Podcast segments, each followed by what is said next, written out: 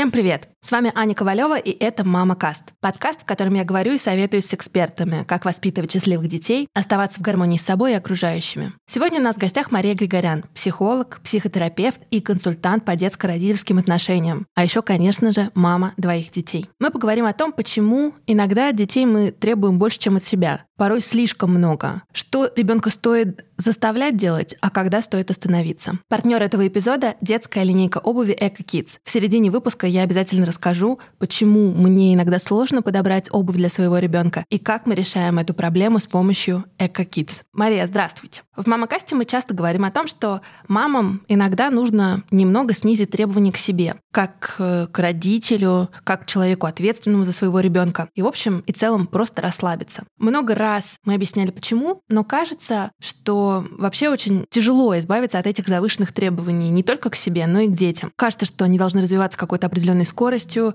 начать говорить в каком-то возрасте, говорить осознанно, говорить хорошо, во сколько-то лет читать, в общем, э, учиться на одни пятерки. Почему это плохо?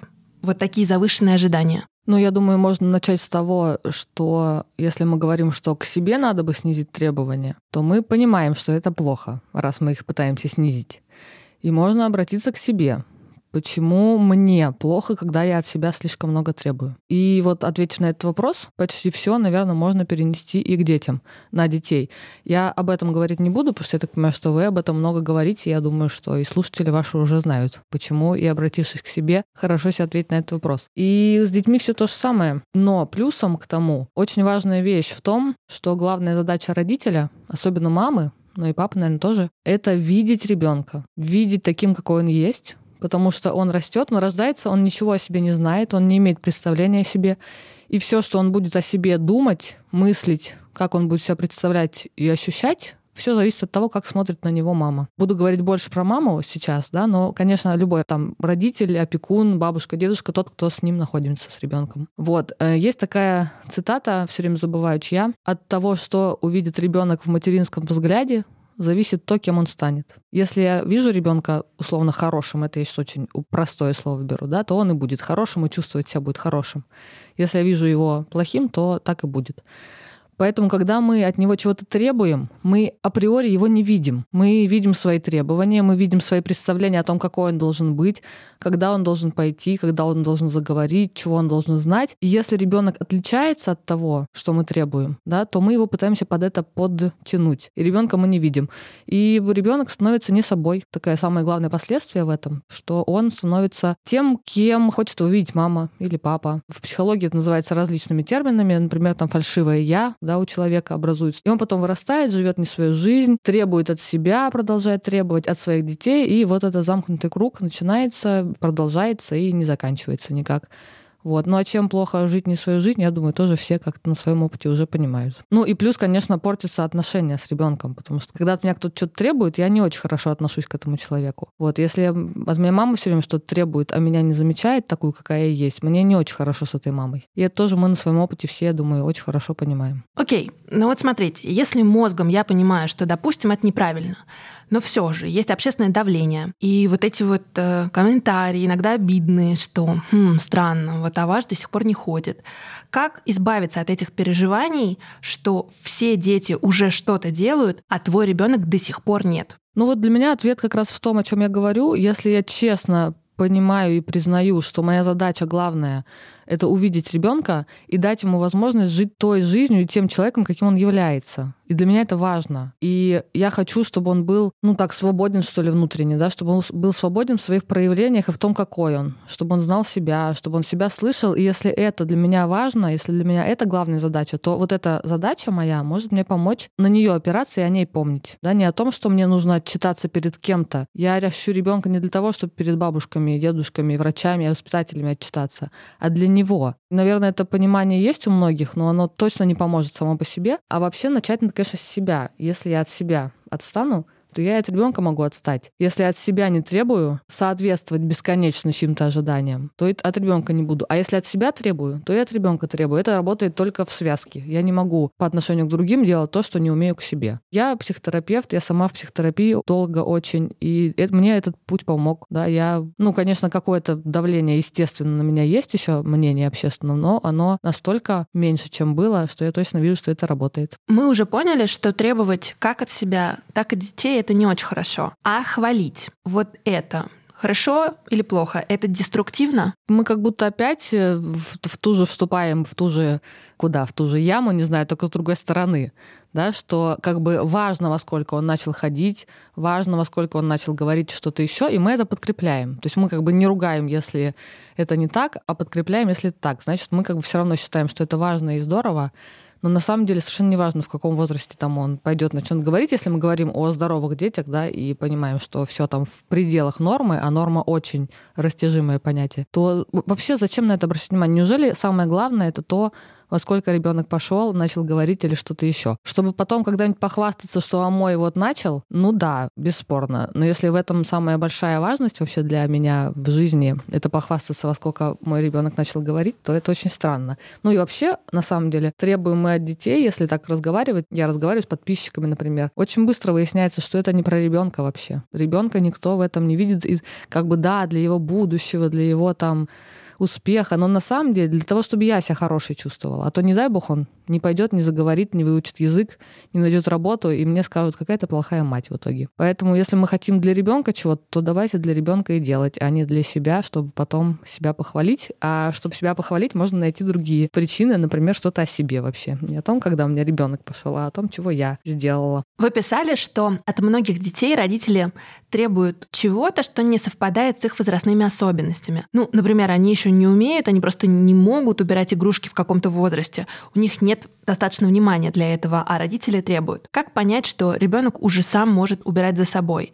И как вести себя, чтобы не получилось так, что ребенок запомнил, что родитель всегда убирает за ним и считал это нормой? Этот вопрос меня тоже очень занимает давно. И я все на него ищу ответ, потому что в ином случае получается, что если родитель книжку по возрастной психологии не прочитал, то он как бы ничего не знает. И это как-то странно, да, что ну вообще-то хорошо бы, чтобы мы могли воспитывать и без этого всего. Я не могу сказать, что у меня есть какой-то точный ответ, но на данный момент он таков. Смотреть на ребенка. Если он что-то может сделать, он это сделает. Если он чего-то не делает, да, то надо думать не о том, что какой он плохой и не хочет, а значит, он не может. То есть он может физически взять эту игрушку и убрать. Но у него нет никакой мотивации на это. Потому что в этом возрасте, там, в 2, в 3, даже в 5 лет, э, нормально не иметь мотивации. Это такой ответ, который сразу порождает кучу вопросов. Ну там, а как же тогда? Вот можно же вообще ничего не будет. Но ну, так не работает. Мы, к сожалению, так не пробуем. Вот нам кажется, что если не заставлять, он ничего не будет делать. Ну вот, мой опыт показывает, что можно иначе, и опыт моих э, там близких друзей, знакомых, клиентов, опять же, показывает, что иначе можно. Когда ребенку становится важно убираться, он убирается. Когда ребенок привык к этому, потому что в доме идеальный порядок всегда, и мама всегда это делает, его как-то, например, играючи привлекая, он может это тоже делать, потому что такой уклад семьи. Но вообще, если мы перестанем видеть в ребенке врага, который действует на зло, которого надо срочно вообще победить и заставить делать то, что я считаю нужным, а будем видеть человека, который ну, не хочет он этого делать, да, совсем, ну, значит, у него есть на то причины, то можно вот на это попробовать опереться. Мы там страдаем, что ребенку уже три, а он еще истерит, например, да. Но когда ребенку 8-10, он уже не будет истерить даже в таких ситуациях. То есть он растет, развивается, и точно это проходит само по себе, даже без наших каких-то усилий. И вот если мы можем честно смотреть на ребенка, видеть то, какой он, что ему важно, и как-то сверяться с этим, то вот на это можно опираться. Ну и сейчас, конечно, благо есть море информации об этом. Вот мы с коллегой написали книгу «Пойми меня, мама» называется. Она ровно об этом. Она такая попытка объяснить простым языком возрастные всякие особенности, да. Что, например, там в два года у ребенка одноканальное внимание. Он может обращать внимание только на что-то одно. Если он на это обратил внимание, то второе ему уже невозможно услышать. Если он увлеченно играет, а мама говорит ему, иди там сюда, он не слышит не потому, что он плохой, не потому, что он игнорирует маму, не уважает ее, не потому, что она для него не авторитет, а потому что у него внимание такое, он просто не слышит. Физиологически у него структуры мозга не дозрели. Ну, этому, наверное, если мы просто детям не верим, и думаем о них что-то нехорошее, значит, надо книжки читать. Вот они, благо, есть в доступе. Можно читать сложные учебники по возрастной психологии, можно читать какие-то более простые книги. Вы сказали, что ребенок не убирает, потому что у него нет внутренней мотивации. А что нам сделать, чтобы она все-таки появилась? Как ее можно помочь найти? Я исключительно за внутреннюю мотивацию, потому что это опять же про то, что я живу ту жизнь, которую хочу. Я вот хочу это делать и делаю. И мне не надо придумывать себе мотивацию и откуда-то брать силы. Они у меня есть. На наши естественные потребности, самые естественные, в туалет, например, сказать, у нас всегда есть сила и энергия. Как бы нам ни было лень, мы в итоге туда сходим. Потому что нам помогает та самая мотивация, да, она помогает делать то, что нам срочно нужно. Или когда я очень голодная, я могу, конечно, лежать и кайфовать в кроватке, но в итоге я встану и поем, потому что очень уж хочется есть. И вот вот эта внутренняя мотивация, она нас на самом деле движет к жизни, к развитию. Ну, вот в это нужно поверить сначала, хоть как-то вообще представить себе, что так может быть, что можно не со стороны все время пинать и тянуть, человека, ребенка или взрослого, а что человек сам вообще хочет двигаться и развиваться. И ребенок тоже хочет, он все время развивается, постоянно учится чему-то. Вот. И я считаю, что самая лучшая мотивация это внутренняя. Ее не надо, ничего не надо с этим делать, ее не надо подстегивать, придумывать, завлекать. Да? Просто смотреть за тем, что ребенку интересно. Вот, например, у меня младший сын, по нему было рано видно, что он спортом будет как-то увлекаться. Он все время бегал, отжимался, прыгал, скакал. И он сейчас занимается на трех секциях. Ему около 9 лет, да, там почти 9. Его вообще не надо никак мотивировать, не надо никак заставлять. Он хочет, и все тут. А старший ребенок к спорту вообще к любым физнагрузкам абсолютно индифферентен и не хочет ничего. И сейчас к своим 12 он понимает, что, наверное, уже надо все-таки, вижу там, что как-то э, чувствую себя не очень. И вот когда начинает доходить до этого, он понимает. Раньше, да, правда, не поймет. Если нам нужно на что-то мотивировать, это можно делать, это работает так. Внешняя мотивация, она есть. Но, конечно, лучше дать ребенку делать то, что он хочет. Я говорю, прям понимаю, как много возникает вопросов на эту тему, и это очень нам непривычно. Мы так вообще не знаем, как можно по-другому. Вот, но я попробовала, у меня получается, я думаю, что это не исключение. Мне кажется, что так правда можно. Просто это сильная перестройка сознания вообще. На то, что ребенок вообще человек, который хочет и может сам развиваться, учиться, что-то хотеть и так далее. Вы как раз сказали про секции, про спортивные или про любые. Я вот по своему опыту помню, что так бывает, что однажды тебе очень хочется идти, а однажды вообще не хочется. Если ты хочешь добиваться каких-то результатов, то, кажется, нужна какая-то дисциплина. Как ее прививать? Ну вот э, так же, как мотивацию не надо прививать, так и дисциплину. Я сейчас уже могу сказать довольно твердо об этом. Раньше я предполагала, мне очень хотелось это верить, я где-то об этом читала. Вот что-то внутри меня резонировало, я очень верила в эту теорию. Сейчас я вижу, что это работает. Мой ребенок сказал мне за его два года занятия, очень плотного занятия спортом, ну, я не знаю, наверное, два раза он сказал, что он не хочет на тренировку. Потому что если это правда внутреннее желание, если это правда желание самого человека, самого ребенка, почему он должен не хотеть? Он может не захотеть какой-то раз, он плохо себя чувствует, или правда ему вот сегодня прям совсем не хочется. Но в целом нет такого. Поэтому это правда работает. Когда человеку что-то хочется, он это делает, ему не хочется пропускать. А вот если это нужно родителю, чтобы он ходил на тренировки, добивался результатов, тогда, конечно, ребенок скажет, что он не хочет, родитель скажет, что нельзя пропускать. Но тут уже вопрос не в том, что это ребенку надо, а в том, что это надо родителю. Если это надо родителю, это вообще другая история совсем. Ну, если речь идет про хобби, то да, понятно. Но кажется, если мы говорим о большом спорте, то без некого родительского контроля не обойтись. Как вот с этим быть? Я думаю, что если это желание ребенка, и он хочет стать олимпийским чемпионом в 6 лет, например, он не будет часто не хотеть на тренировки. Да, ему нужно сказать, что олимпийским чемпионом можно стать, если ты пять раз в неделю этим занимаешься, и желательно еще и дома потом что-то повторять и делать. И изначально, когда ребенок идет да, на такое, он как-то это понимает, насколько он может. И так с ним разговаривать, если ты хочешь, правда, добиваться больших результатов крутых, да, то тебе придется иногда, когда ты не хочешь идти, то есть об этом с ребенком стоит разговаривать изначально. И договариваться, ты хочешь, чтобы я тебя как-то помогла тебе, там, уговорила, подкупила, не знаю, поощрила чем-то. Договориться с ним, как мы будем действовать, если ты не хочешь. Да? Если ты не хочешь один раз в два месяца, наверное, можно пропустить, точно ничего страшного не случится. Если ты не хочешь два раза из трех, то вообще вопрос, зачем ты туда ходишь. Если ты хочешь ходить просто ради удовольствия, и тебе не нужно достижения, так и ходи свой один раз в неделю, и хватит тебе. То есть тут вот этот вопрос вы когда задаете, я понимаю, что он все равно, если ребенок хочет стать сам кем-то очень таким знаменитым, ему это важно, что очень мало у кого из детей может быть такая мотивация, мне кажется, то он будет сам ходить, он понимает, зачем. И родитель может ему помогать, говорить, да, я понимаю, тебе тяжело и не хочется, но там ты выбрал такой путь, да, мы с тобой договорились, ну, значит, вот идем, как-то так. Прозвучала музыка, а значит самое время рассказать о партнере этого эпизода. Это детская линейка обуви Eco Kids. С первых месяцев рождения ребенка все вокруг говорили мне, что вот он немного подрастет и станет проще. Горькая правда в том, что проще, но это не то слово, которое здесь хочется употребить. Проще не становится. Становится, наверное, интереснее. И бытовая жизнь тоже становится насыщеннее. Во-первых, с того момента, как ребенок начал ходить, все вещи, которые до этого лежали в моем доме на своих местах, больше там не лежат. Все это за диваном, под диваном, между диванными подушками. Во-вторых, ребенок, ну, по крайней мере, мой, постоянно активничает и наводит движуху.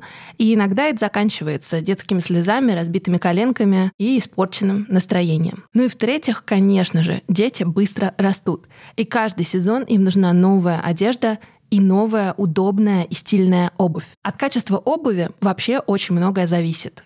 Здоровье ребенка, эмоциональное здоровье матери, а значит благополучие всей нашей и вашей семьи. В общем, если подумать, идеальная обувь для моего ребенка это качественная, из хороших материалов и сделанная так, чтобы ноги моего ребенка оставались здоровыми, удобная, она должна легко одеваться и сниматься каждый раз, когда мы выходим из дома, и доступная, чтобы она не стоила, как крыло самолета. Марку недавно исполнилось три года, и я наконец-то нашла в магазине Эко то, что я давно искала. Оказалось, что отличная обувь есть не только для взрослых, но и для детей. Она сделана из качественной натуральной кожи. У нее есть специальная мембрана Gore-Tex, благодаря которой ноги моего сына не промокают, если он искупается в луже, и не вспотеют, если он будет бегать. Застежки очень удобные, и я перестала волноваться, что каждый выход из дома занимает по 30 минут. Да и по словам ребенка, ему самому очень комфортно, а как говорит наш педиатр, качество обуви эко можно доверять. В общем, кажется, для меня вопрос с обувью и детской обувью решен, а я вам советую обратить внимание на эко для детей.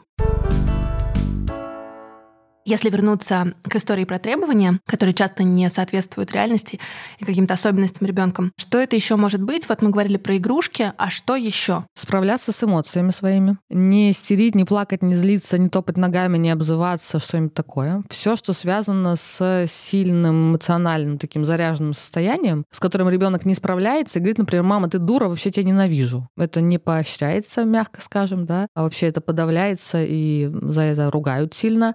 А на самом деле дети, у них очень лобильная эмоциональная система, да, они очень слабо себя контролируют. Вообще есть одна история про развитие физиологическое, которую важно знать, и можно от ребенка отстать вообще на совсем, потому что префронтальная кора головного мозга, лобные доли, созревают окончательно к 25 годам. Лобные доли отвечают за самоконтроль. Требовать от ребенка в 3 года самоконтроля просто бесполезно. У него нету тех участков мозга, которые за это отвечают.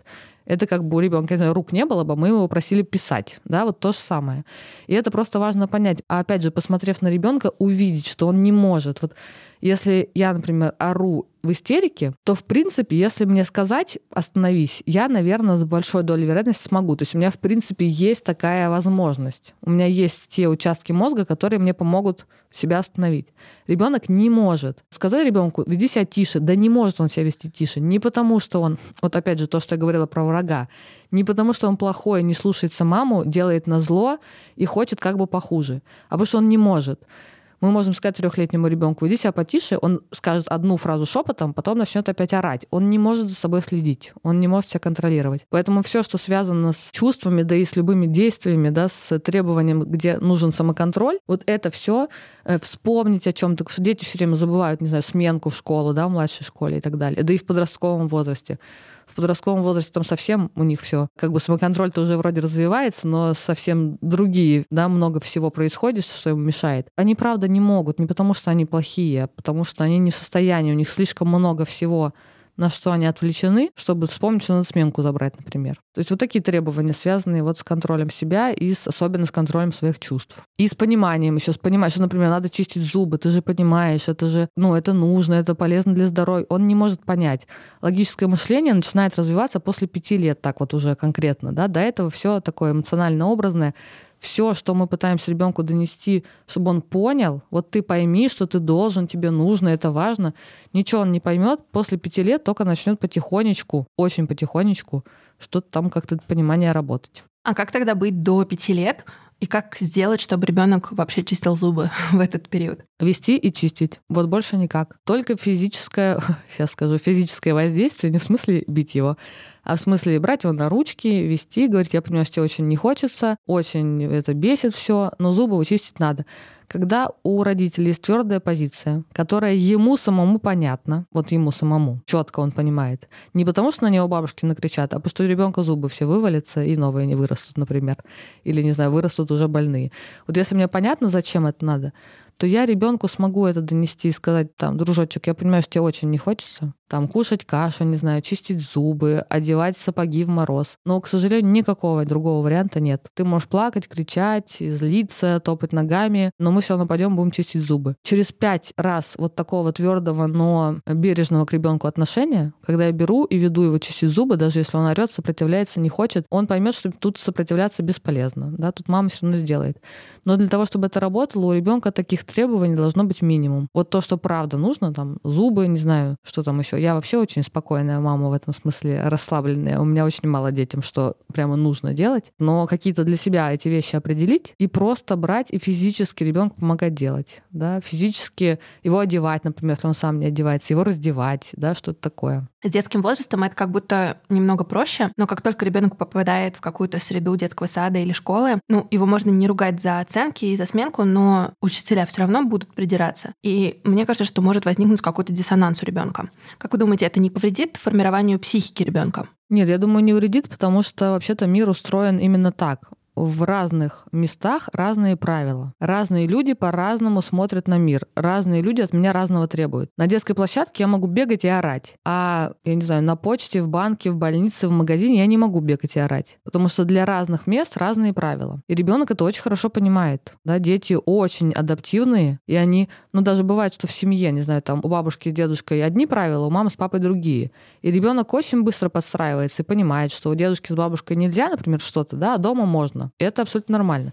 Другой вопрос, что то, что вы про сменку, например, вопрос, он решается очень просто. Просто не надо пытаться на ребенка это навесить, а возьмите и проконтролируйте его и помогите ему с этим. И не думайте, что вы вырастите... Кого так можно вырастить? Не знаю, маменькиного сынка, балбес какого-нибудь, который никогда, никогда в жизни не вспомнит. Да? Он вспомнит обязательно, когда ему будет нужно. Поэтому просто помогайте ему с тем, например, если он забывает все время, ну, помогайте ему ее забирать из дома в школу, из школы домой, например. А по поводу требований в школе оценок, ну, это такая вообще для меня больная тема, потому что я не очень... Ну, сложно это все совместить, такой подход с жестким оценочным подходом в школе, поэтому мои дети в школу не ходят, например. Потому что я поняла, что я не готова с этим справляться и какие-то... То есть я лучше буду компенсировать что-то другое, что они потеряют, возможно, чем я буду компенсировать вот такой подход, который там. Наверняка нас будут слушать родители, дети, которые ходят в обычную школу. И даже если мы не будем требовать от ребенка слишком много, не будем ругать его за тройку, то он же все равно может переживать. Как найти баланс? Ну, так как мы говорим про школьников, у них уже все-таки развито понимание хоть какое-то, и чем дальше, тем больше. То есть, опять же, стоит с ребенком об этом разговаривать. Я вот сейчас думаю, что я сказала, что в школу не ходят, и это может звучать как такая попытка ребенка убрать от любых вообще опасностей мира. Я совсем не за это и не про это. Просто я считаю прям вредным то, что происходит в школе порой, поэтому, ну, это мой такой сознательный выбор. Да, и мой ребенок старший пошел в школу в этом году в 12 лет. До этого он был на домашнем обучении, обучения, сейчас пошел в школу, потому что захотел, попросился, нашли школу. Необычная, конечно, не общеобразовательная, такая простая. Пошел и учится, хотя не все ему нравится, не все ему хочется, но мотивация уже очень сильная. Мотивация и понимание, зачем ему учиться. И, во-первых, я не, что-то не верю, что прям за тройки в школах сильно ругают и смеются над всеми. Есть же троечники всегда были и как-то выживали. И мне не кажется, что это как-то прям сразу, если ты троечник, то на те крест поставили все. Если родителям, правда, оценки не важны, и они говорят об этом ребенку из раза в раз, слушай, мне совершенно все равно, какие у тебя оценки. Да? Для меня важно вот то-то, то-то и то-то. Мне кажется, что важны знания, мне кажется, что важна любовь к учебе, например, и так далее. Если тебе самому неприятно, что у тебя тройки, что тебя ругают, во-первых, если ребенка ругают конкретно за оценки и высмеивают, я считаю, что надо идти в школу и разбираться что происходит, потому что я не думаю, что, ну, как-то это вообще правильно. Ну, может, ребенок не хочет или не может. Поэтому тут говорить с ребенком как ему. Но вообще, если детей поддерживают родители по-настоящему, то он может справиться совершенно с любым отношением, которое будет где-то вовне, да, вне дома. А если это конкретная травля, издевательство, так это просто нельзя оставлять без внимания. И тут, ну, ничего не поделаешь, кроме как идти и разбираться, что происходит. А вот когда ребенок становится старше, вот ваши, например, дети, они выросли, появилась какая-то специальная дисциплина? Нет, я ничего не формировала специально. Я думаю, что мы можем очень ошибаться в понимании слова дисциплина, и, наверное, надо его прояснить. Потому что если дисциплина это то, что ребенок обязан делать, если даже он не хочет, то это все туда в начало нашего разговора о том, что я не очень считаю, что это правильно. Давайте вы мне скажите, что под дисциплиной имеется в виду все-таки. Ну, под дисциплиной я имею в виду найти время на уроки, почистить зубы вовремя, питаться правильно. Ну, то, что необходимо, оно не может отсутствовать, ребенок не может не есть, например. Но на этом то, что необходимо, заканчивается, потому что чистить зубы, учиться делать уроки и, не знаю, заправлять в кровать, это не необходимо для жизни. Вот это тоже надо себе отдавать отчет. Для жизни необходимо поесть в туалет, сходить поспать. Вот это он сделает точно. Он, может, не сделает это тогда, когда я считаю нужным, но он точно поест и поспит. А дальше это нужно не для жизни. То есть это не необходимо для жизни. Это необходимо для, как мы себе представляем, какого-то развития ребенка. Если он чистил зубы с своего годика, я его водила и чистила, он точно к этому привык и у него сформировалась привычка, и он уже не будет э, по этому поводу страдать. Он может когда-то сказать, очень мне так лень, и мы можем либо разрешить сказать, да, почистишь завтра, либо сказать, нет, дружочек, чистим зубы два раза в день и без разговоров, идем и чистим, хочешь, я с тобой схожу, посижу с тобой, поболтаю, например. Все остальное помогать ребенку, если он понимает, что ему надо делать уроки, понимает, зачем ему делать уроки, и понимает, что ему сложно находить время, да, то договориться, как ты хочешь, чтобы я тебе помогла. Давай заведем будильник, давай подумаем, когда тебе удобнее сделать делать сразу после школы или через три часа. Или сначала погулять, поиграть, а потом делать. Ну, то есть договариваться с ним. Дети вообще способны говорить и озвучивать, как им лучше и как ему хочется. И вот это опять же мы говорим как будто о том, что ребенок это ленивое такое существо, которое ничего не хочет и хочет сделать свою и нашу жизнь хуже. Если вот так перестать к ребенку относиться, то сразу можно с ним начать разговаривать и выяснять, как надо. У нас нет дома никакой дисциплины, при этом она как и режима какого-то специально созданного. При этом, конечно, есть и режим, и дисциплина, потому что им нужно проснуться, собраться, пойти в школу, пойти на тренировки, не забыть форму, да, сделать там домашку ту же самую старшего, младшему надо собраться на вторую тренировку пойти, не забыть воду и так далее. Все это происходит, потому что они этого хотят, им это нужно. И это правда работает, это звучит очень все. Ну, кажется, что это странно и так не может быть, но так может быть, если, правда, ребенок занимается тем, что он хочет. Осуществить такую жизнь ему не так уж сложно на самом деле. Мне очень легко с этим. И это не сложно. Сложно, наверное, избавиться от порицания какого-то, да, и страха общественного мнения, но это возможно, да, возможно жить какую-то свою жизнь, которую я считаю нужной жить, и детей воспитывать так, как я считаю нужным. И дальше очень все легко, очень, потому что требования минимум к ним, они не сопротивляются, отношения прекрасные с ними, в них видно, чего в них вообще растет и чего они хотят развивать в себе. Когда мало требований, они хорошо себя ведут, потому что у них, опять же, нет нужды сопротивляться и протестовать, да, и выгадывать себе какие-то минутки для какого-то покоя, когда они могут в гаджет, например, поиграть наконец, когда от них отстали.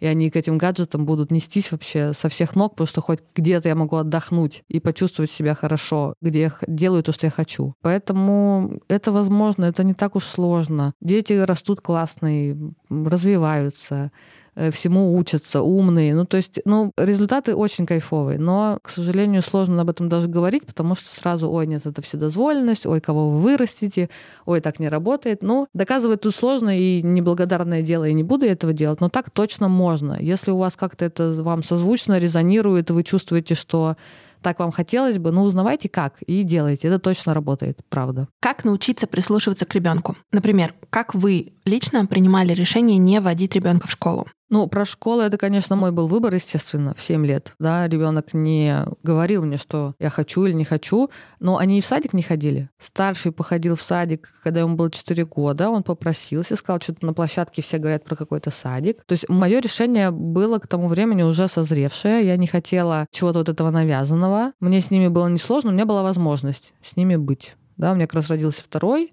Вот я была дома, работала из дома, и была такая возможность. Он сходил в садик, там неделю походил, сказал, все, я все понял, больше не хочу. Вот, ну потому что это правда там, ну дома правда лучше детям, это факт в основном. А про школу я тоже я видела, сколько у меня есть в Инстаграме пост большой из двух частей. Почему я не повела их в школу? На мой взгляд, там очень много минусов, которые я не хотела ничем компенсировать. Основной это тот, что там очень часто от учебы и от желания учиться охоту отбивают очень качественно. И это понятно, да. Когда ребенок в 7 лет 4-5 часов подряд занимается тем, что ему непонятно, зачем, не хочется, неинтересно, конечно, учиться он не будет хотеть. Поэтому это был мой выбор. Конечно, я с ними разговаривала. Младший как-то вообще у меня так повелось, он как-то знал, как будто что так будет. А старшим я говорила, хочешь ли или нет. Он говорил, да не очень. Ну, я особо и не спрашивала больше. А дальше прислушиваюсь, ну, смотреть, чего ему интересно. Вот мой старший в 8 или в 9 начал заниматься программированием, так до сих пор и занимается, и так серьезно настроен на эту профессию. Прям говорит, что будет программистом. Вот в 12 сказал, что надо учиться уже начинать, чувствую, что пора, понимаю, что надо. Пошел без каких-либо знаний. То есть он не владел программой абсолютно. Он владел довольно развитым интеллектом, но не знал там всякие подлежащие сказуемые и так далее. Вот сейчас нагоняет, ему непросто, но он нагоняет, понимает. Я не совсем на ваш вопрос ответила по поводу, как прислушиваться. Ну вот за ребенком смотреть просто и чего ему нравится, чего ему хочется. Тут прям предвижу возражение. А если ему хочется только в компьютер или в телефон, ну смотреть, чего ему там нравится, чем он там занимается.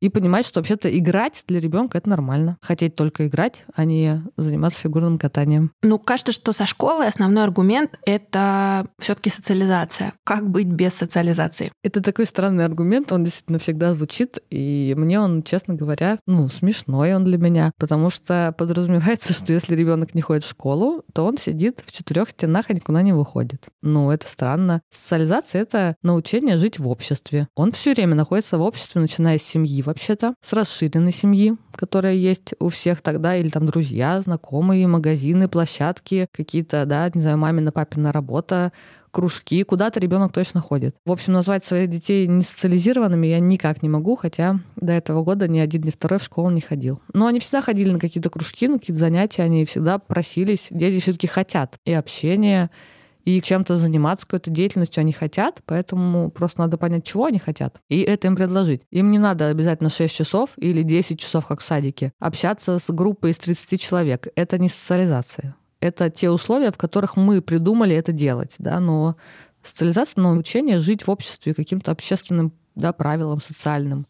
Это все делается час в день, гуляя на площадке. Прекрасно ребенок социализируется. Но это реально миф какой-то. Это ну, неправда, что кроме школы и садика нигде нельзя. Это, это просто не так. Ну, смотрите, у противников такого подхода есть другое мнение, что так не бывает, и что если не заставлять ребенка что-то делать, то он вообще ничего хотеть и делать не будет.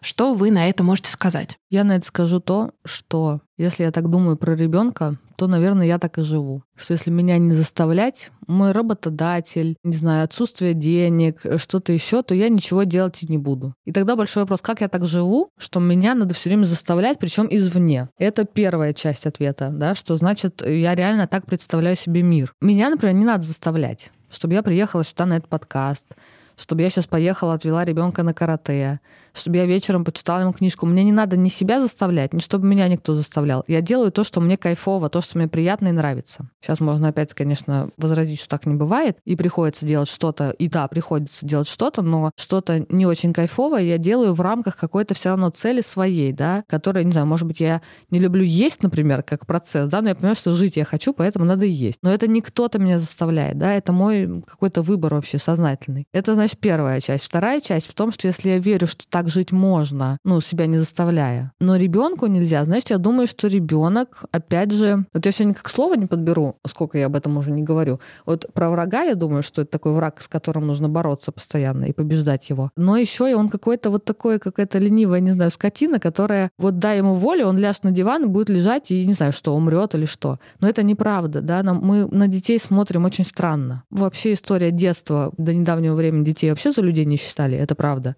И мы в этом смысле только начинаем смотреть на них иначе, там сколько, ну сколько, 150 лет, не знаю, не очень в истории сильна, но понимаю, что до недавнего времени дети не очень были людьми, пока они ничего не могли. Но смотреть на ребенка как на человека, который вообще-то все хочет, ему интересно, и в этом смысле вот годовалые дети, младенцы годовалые, двухгодовалые, ну, они же это всем существом показывают. Они же вообще не сидят на месте. Они все время куда-то лезут, они все время что-то спрашивают, куда говорить начинают. Они живут, им интересно жить. И сказать, что им ничего не надо, ну, просто, не знаю, язык же не поворачивается. Ну, как можно посмотреть на годовасика и сказать, что ему ничего не надо? Да там в жизни вообще фонтан просто. И как говорит, например, Дима Зицер, а что это мы такое сделали, что вот это любопытное создание вдруг к пяти годам ничего не хочет? Это как так получилось? И вообще, правда, мы это делаем сами тем, что мы начинаем заставлять его постоянно делать то, что надо. Есть такая цитатка, не знаю, чья фраза. Если долго делать то, чего не хочется, то потом не хочется делать даже то, что хочется. Ну, правда, если мы все время себя заставляем, то жизнь очень тяжелая получается. Я думаю, что если те, кто слушают, как-то будут с собой честны, то они, конечно, скажут себе, что если я себя заставляю бесконечно, это очень неприятно жить так. И точно ли я хочу такой жизни ребенку? То, что это очень непривычно, непонятно, как это реализовать, это правда. И вступать на этот путь самому, например, да, не понимая, на что опираться, потому что нас растили по-другому, это сложно. Но благо есть сейчас, я не одна в этом мире, есть много таких людей, кто подобным образом воспитывает. Ну, правда, много. Вот. Ну, надо кооперироваться, слушать, смотреть, читать. Я очень много рассказываю о том, как я к детям отношусь. Вот можно читать, смотреть, если это близко. Ну да, как как раз из-за того, что мы в самом начале пути кажется, что совсем не заставлять ребенка, совсем на, ну, не поднимать голос, как-то невозможно. Ну, вы и правы, невозможно, и не надо к этому стремиться, потому что никакого абсолюта не существует. Невозможно, никогда не... Я не знаю, нет, давайте так, возможно, наверное, может быть, где-то есть такие посветленные родители, но нет в этом задачи. Нет задачи никогда не повысить голос, никогда не сорваться. Ну, мы живые люди. Дети нас очень часто бесят, и это нормально. Они вот очень шумные, да, не контролирующий себя, я хочу полежать спокойно, поспать, а он бегает по мне. Конечно, меня будет раздражать. И сорваться, прикрикнуть, да, из такой из бессилия, из невозможности как-то сделать по-другому, но это нормально, никто этого не избегает. Но просто одно дело, когда я считаю, что это моя воспитательная модель, наказывать и заставлять. А другое дело, когда я не хочу наказывать и заставлять, но иногда я срываюсь и кричу, например. Это же совсем разные вещи. Про наказание это тоже отдельная история. Ну, я захожу в Google, набираю, как наказывать ребенка, и там, не знаю, 8 эффективных способов. Ну, мне кажется, это прямо жутковато, честно говоря. Потому что вообще-то можно не наказывать. Наказание вообще-то это метод воздействия за преступление. И мы, получаемся, считаем, что дети они преступники и постоянно что-то нарушают, да, нарушают какие-то правильные законы. Но вообще-то они так действуют, потому что они маленькие не могут по-другому. Он кричит не потому, что он преступник, а потому, что он не может не кричать. Вот. Я живу с детьми без наказаний. Если их спросить моих детей, они скажут, да, ты нас не наказываешь. Они могут сказать, что нас кричишь, и для них это как будто наказание, потому что это такое, ну, очень неприятное и болезненное переживание. Но такого, что мне нужно их наказать за что-то, чтобы они что-то не делали, или наоборот сделали. У меня нету в этом необходимости, правда. Там я не пытаюсь сейчас себя возвысить или что такое. Я просто хочу сказать, что можно воспитывать без наказаний. У меня нет необходимости наказывать детей. Ни за что. То есть нет таких ситуаций, где я бы не могла справиться без наказаний. А если можно без них, то зачем с ними, хочется спросить. Но это сюда не относится, там, срывы, крики. Это, ну, правда, если я уставший, если ребенок меня реально бесит, там, сейчас что-то делает, он не может успокоиться, а я там в состоянии тоже таком, что не могу, да, спокойно это решить, ну, конечно, я могу там крикнуть, прикрикнуть, да, там что-то еще. Это, естественно, есть, и не надо стремиться к какому-то абсолюту такому, что я какая-то такая блаженная мама, никогда, ничего. Но это ерунда, конечно, так не бывает. Вот, если нас сейчас послушали мамы, послушали папы и вдохновились, с чего им начать, чтобы в эту сторону все-таки двигаться? Первый шаг обязательный. Значит, найти Артема Соловейчика. Это сын э, такого очень известного советского педагога Симона Словечика. У него есть прекрасное интервью с Татьяной Лазаревой. Две штуки. Вот сначала надо послушать э, раннее, которое первое было. Это просто... Я вот когда в Инстаграме его публикую кусочки, вот если мне нужно поднять охваты, я всегда могу опубликовать это интервью, потому что люди благодарят невероятно. То, что он из себя представляет, как он говорит, просто светится вообще любовью, добротой, не знаю, и свободой вот этой. Он ребенок, выращенный в такой свободе. Вот я, например, не так выросла совсем совсем, я иду как бы от противного, да, я ищу какой-то пути, отталкиваясь от того, как мне точно не, не подходит. Это путь не самый хороший, потому что я точно где-то в какую-нибудь крайность впадаю сто процентов. А вот Артем Соловейчик — это человек, который выращенный вот в этой свободе. И это, конечно, что-то вообще потрясающее просто. И вот его послушать, если заходит, то у него довольно много лекций всяких, и можно его на Ютубе можно найти и слушать его, как он об этом рассказывает. Это переворачивает вообще в корне все восприятие, очень удивляет, но это точно дает какие-то опоры. Дима Зицер много говорит об этом, о таком подходе к детям. У него тоже очень много интервью, да, различных, там он даже какие-то уроки записывает, у него много радиоэфиров. Вот эти два человека, да, мне кажется, о таком подходе к детям говорят очень хорошо, и просто начинать слушать, слушать, слушать. Я когда-то начала с книги, кстати, только недавно вспомнила, даже не помню автора, Карп, по-моему, Э, «Воспитание без слез и конфликтов», так, кажется, называлась. И мне эта книга просто перевернула вообще все мое восприятие. Одна всего лишь. Дальше я стала искать уже. Вот, но если хочется искать, ну вот на меня, конечно, советую подписаться, потому что я, правда, очень честно рассказываю именно о процессе воспитания, о том, вот как я просто показываю, как я с детьми себя веду. Дети у меня знают, что у меня блог, они на это подписались и согласны, что я это показываю. Вот, и мы просто показываем какой-то процесс, какие-то, как мы общаемся, и вот можно посмотреть много других родителей, на которые можно смотреть, с которыми общаться. Ну и, конечно, психотерапию хорошо бы самим, чтобы с собой как-то быть да, в большей гармонии и вообще понимать, чего я хочу от себя и от ребенка. Спасибо вам большое. Было очень интересно. И я надеюсь, полезно для наших слушателей.